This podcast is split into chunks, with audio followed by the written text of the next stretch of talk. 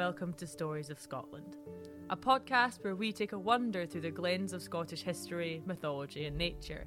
I'm Jenny, an environmental scientist. And I'm Annie, an archivist and historian. Last week we looked at the Battle of Culloden, and we're returning again to look at the aftermath of this infamous battle. If you haven't already listened, it would be worth heading back and catching up now. This episode does come with a warning. It contains some very graphic accounts of the events, and this is the first time I've had to mark an episode as being explicit. I do think it's important that we tell the history of the aftermath of Culloden in its entirety, but there is a trigger warning with this episode. We're going to include descriptions of violence, murder, and rape. Out of respect for the weight of the topics we're speaking about this week, we're not going to have any of our usual humour in this episode, but our next episode will be more light-hearted, we promise. But until then, here's a quick recap of where we left off last episode. We have two armies the Jacobites under the command of Bonnie Prince Charlie, the mixed European prince from Italy, who, along with his army of Scottish clans, Scots, Irish, and English soldiers, is attempting to reclaim the British crown in the name of the House of Stuart.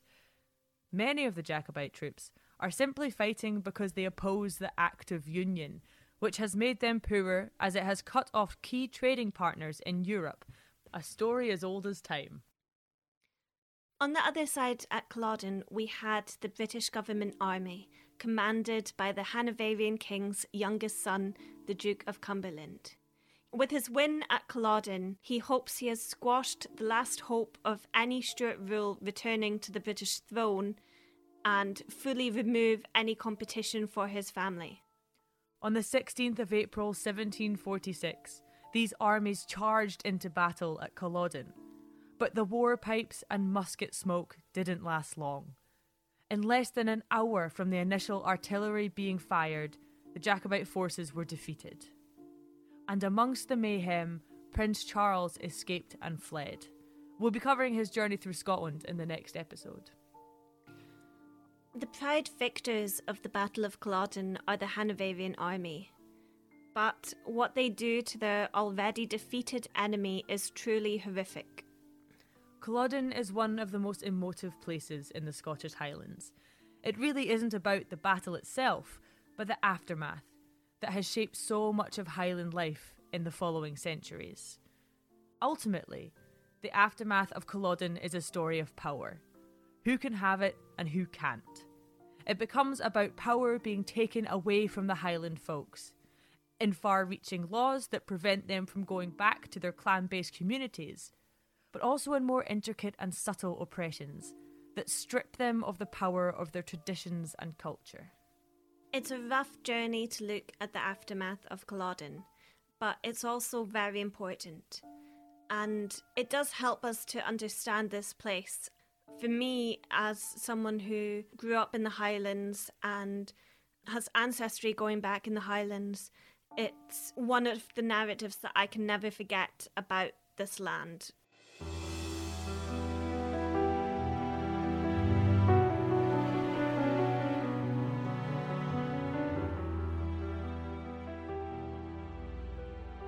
We're returning to Drumossie Moor on the 16th of April 1746. The Battle of Culloden is over, the sounds of cannon and war pipes are long gone. We're faced with a scene of slaughter. About 1,500 Jacobites have been killed in the battle, and their bodies are left on the moor. The Jacobite leader, Bonnie Prince Charlie, has been led away from the battle by his guards. To begin with, let's talk a little bit about mercy. Jenny, are you familiar with the military phrase to give no quarter? Surprisingly, Annie, I am. If an army is told to give no quarter, it means to show no clemency or no mercy at all.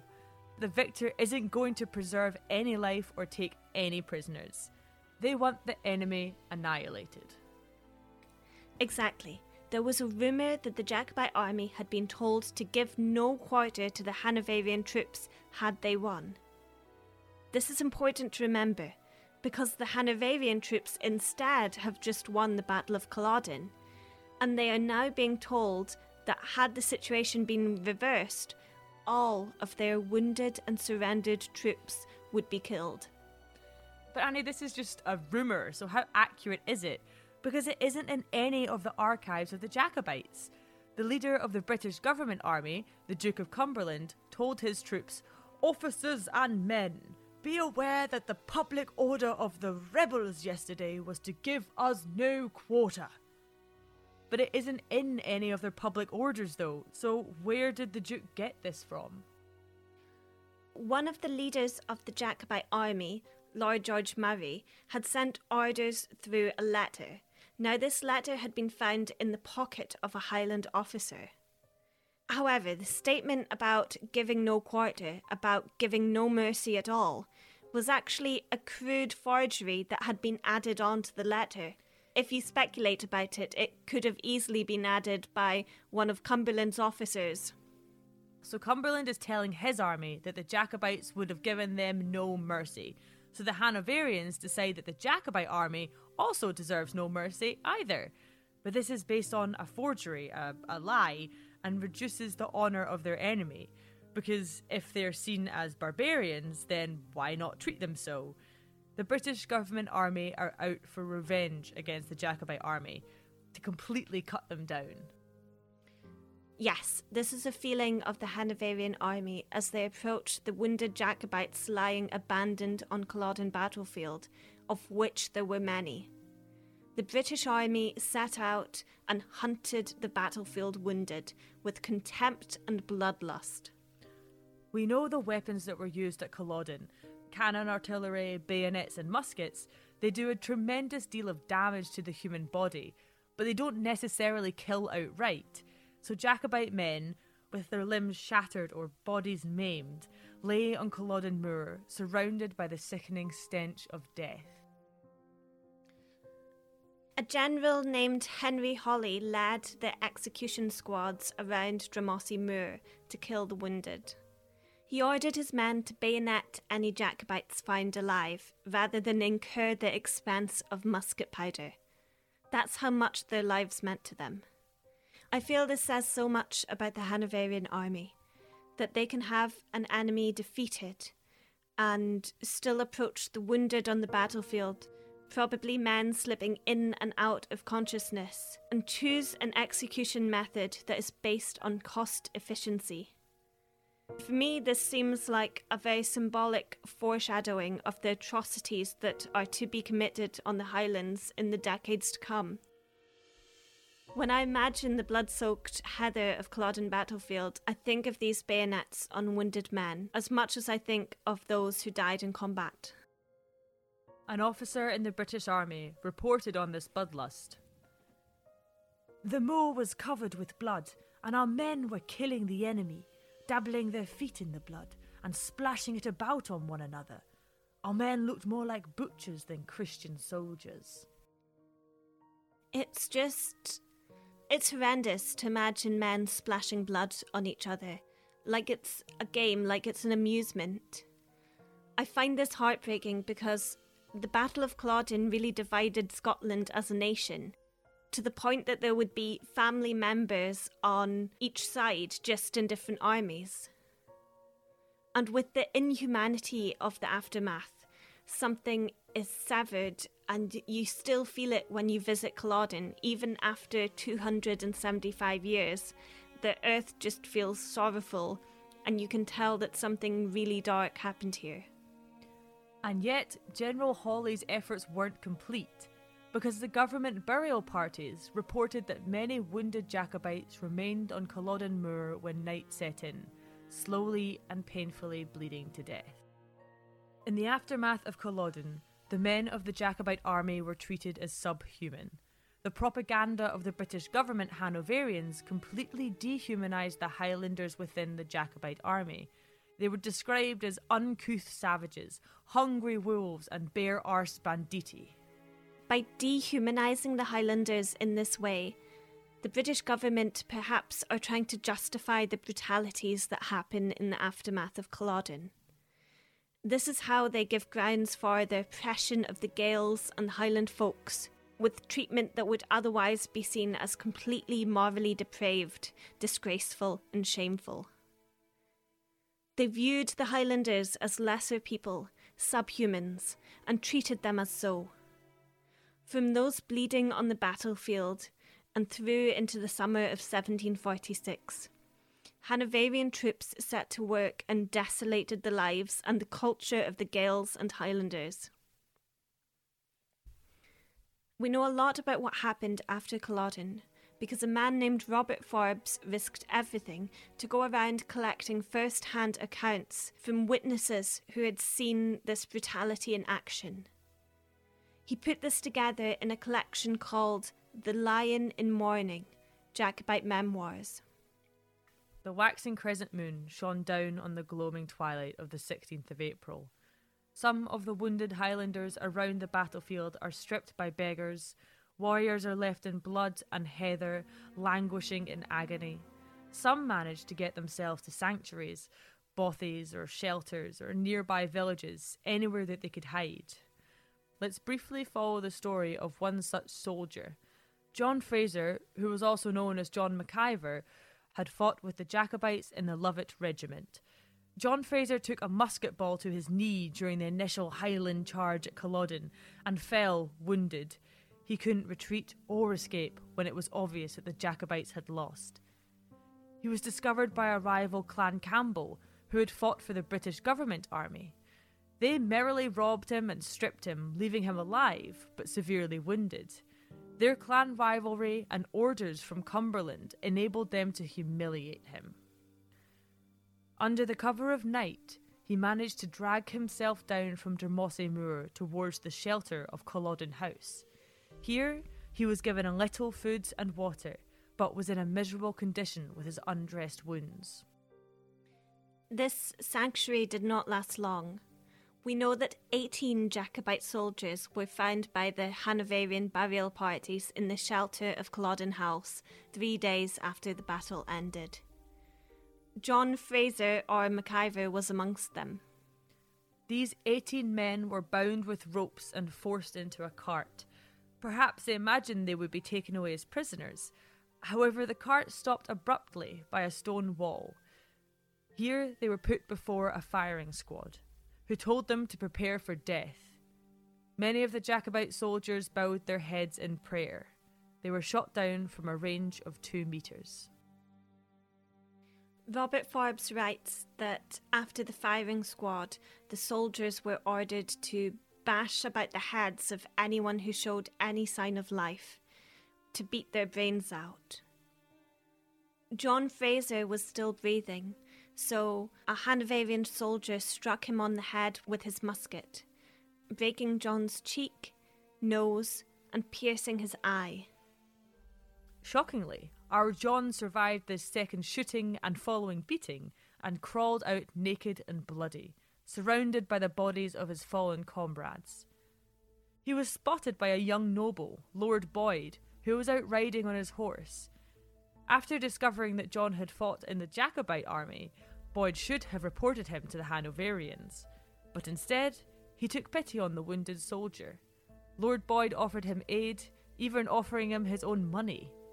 John Fraser refused the money, but he did ask Lord Boyd to either take him to a nearby mill where he knew he would be safe, hidden, and could recover, or to ask his servant to put an end to his miserable life. Lord Boyd was shocked by the request, yet also sick of the death that surrounded him, and saw no need for any more blood spill. He asked his servant to carry John to safety. Inside the mill, John hid under a kiln for three months as he recovered from his wounds. When he came out of hiding, local people saw him as a living reminder of the brutalities of Culloden. John Fraser survived, and his story is a dismal but an exceptional one. When we look at the days after Culloden, it's the attitude of the Hanoverian soldiers that we see again and again that it's easier to kill their enemies than to take any prisoners or to give any pretense of justice or any mercy at all. Their approach to the survivors of Culloden was one of no mercy, and it extended more broadly to local Highlanders. This has been by far the darkest episode we've made, but unfortunately, the brutality continues. You see, the British government army weren't content with just destroying the Jacobite army. They wanted to wreck and ravage the Highlands, so that Highlanders could never rebel and threaten their power again. And so, in the summer of 1746, after Culloden, history witnesses cold blooded and violent atrocities against the Gaels and Highland people. The Duke of Cumberland, the man whose officers committed these offences, was known as Sweet William by his supporters. He was named as Commander in Chief of Forces in Scotland in July 1746. Many believe the dainty star shaped flower Sweet William is named in his honour. However, his opponents would call him the Butcher, a name that is still used for him to this day. Highlanders themselves named a plant after him, a poisonous weed called the Stinking Willie, which we know as ragwort.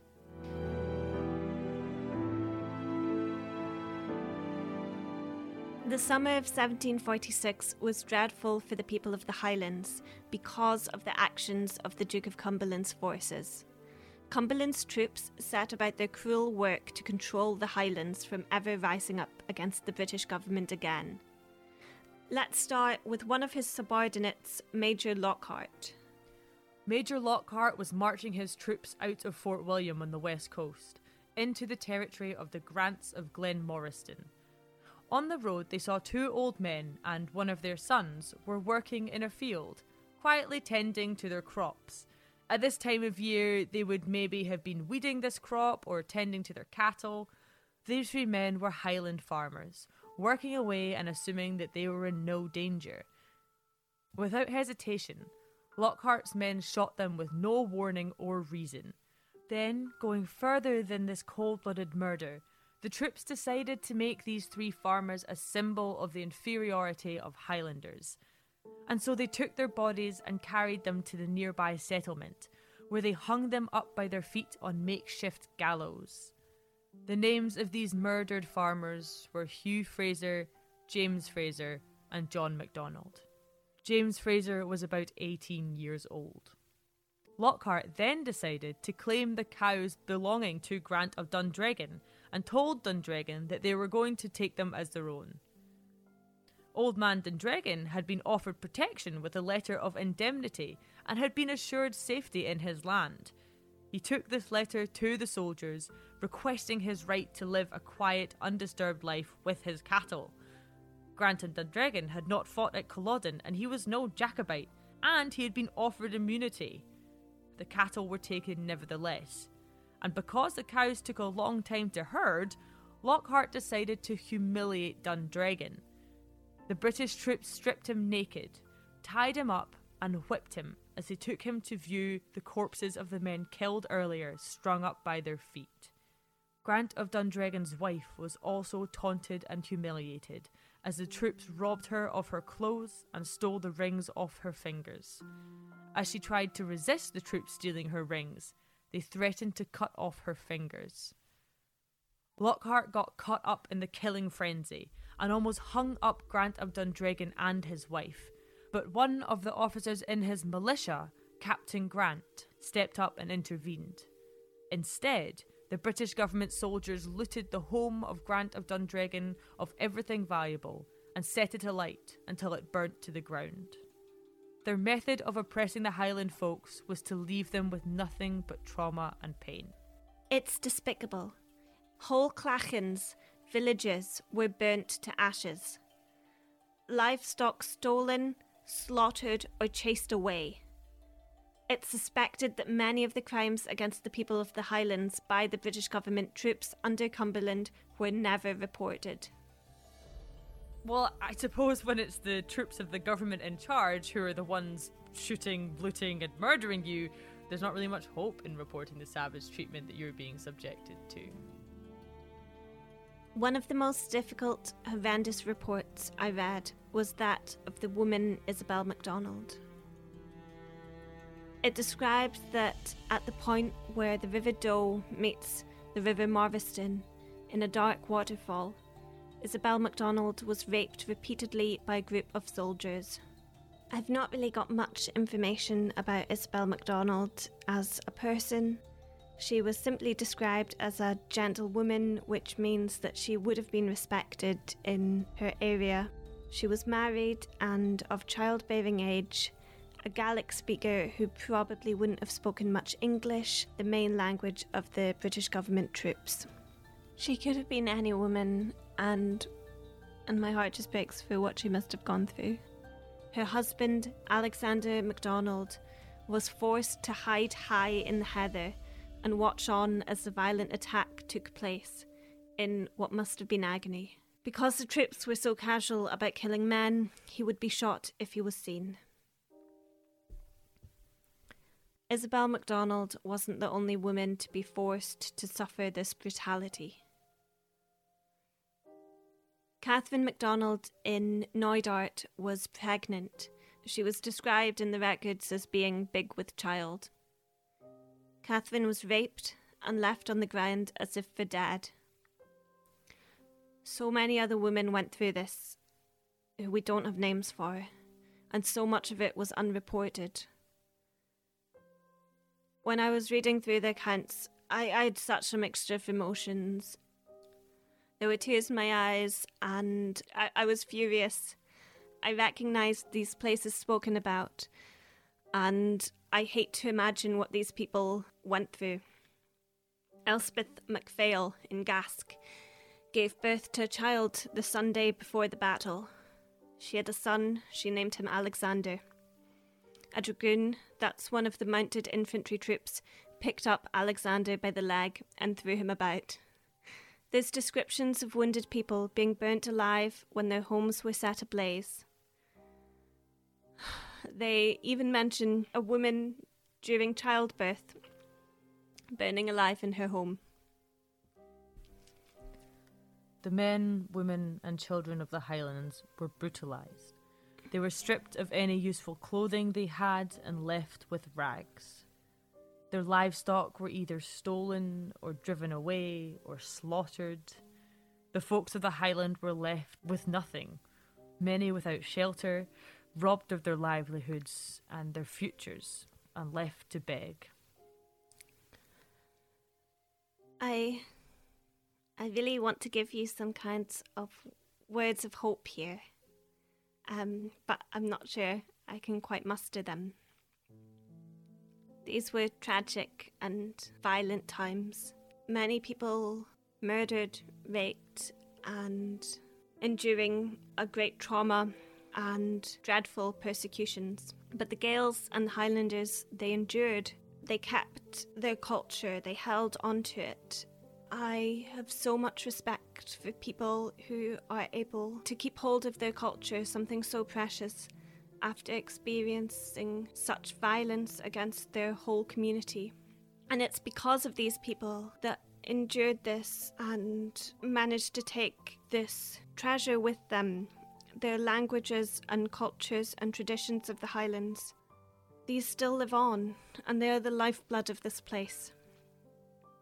No amount of persecution from Cumberland's troops made people forget who they are. For me, that is that is very special.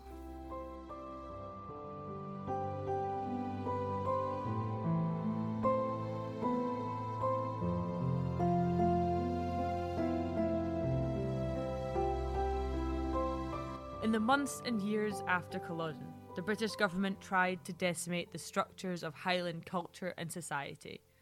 The clan chiefs were stripped of their legal powers, and Jacobite estates were seized by the crown. The government understood the power of the land. It became forbidden for clansmen to bear weapons, and the kilt and tartan were banned from being worn. The Gaelic language, already outlawed, became deeply suppressed. English became the only language of power, whereas Gaelic was silenced. The butchery of the traditional Gaelic ways of life left many rural communities in crisis with increasingly unstable and bleak futures. The colossal persecutions of Gaelic happened in classrooms over a century after Culloden, where English was established as the language of education and the educated. Gaelic, the native language of the Gaels, the folks of the Highlands, was pushed into the privacy of the home. In school in the Highlands, I remember being taught about the Battle of Culloden and empathy for those men who died. But I was still taught this in English, and Gaelic is something that I later had to learn as an adult. Before I became interested in Scottish history, I had this misconception that Culloden was just another battle that we lost to the English. But Culloden was so much more than that. Its repercussions still ripple through all of Scotland to this day, 275 years on. I grew up on a kind of half croft in Nairn. Nairn is only about 10 miles away from Culloden battlefield, and so I saw this place and all of its kind of multi layered meanings to the people that live here, enough to be able to internalize these complex narratives of the battlefield. Well, as much of these narratives that a child or a teenager could understand. I left the Highlands aged 17, um, but this, this place has always really suckled at my identity. Moving back to the Highlands was really strange for me, aged about 27. And I still feel kind of simultaneously too close to the trauma of the Highlands, yet strangely alienated from the culture. There's this persistent shame that comes from not having native Gaelic, as though I was born with two tongues and swallowed one, and I have to pay for evening classes to get the Gaelic one back. The desolate battlefield is the artery connecting people to the heritage of the Highlands. It's the final punctuation on the Highland way of life. So much of Highland history is divided with the words before Culloden and after Culloden. I really want to emphasise that the Highlands have a future beyond all of this. I think it's quite easy to see Culloden Battlefield as a site of dark tourism because people go there to remember the tragedies and deaths of 1746. And we shared the stories of trauma that happened across the Highlands because it's important to remember that this whole region was dreadfully persecuted after Culloden. However, this whole land isn't just a place for remembering tragedy.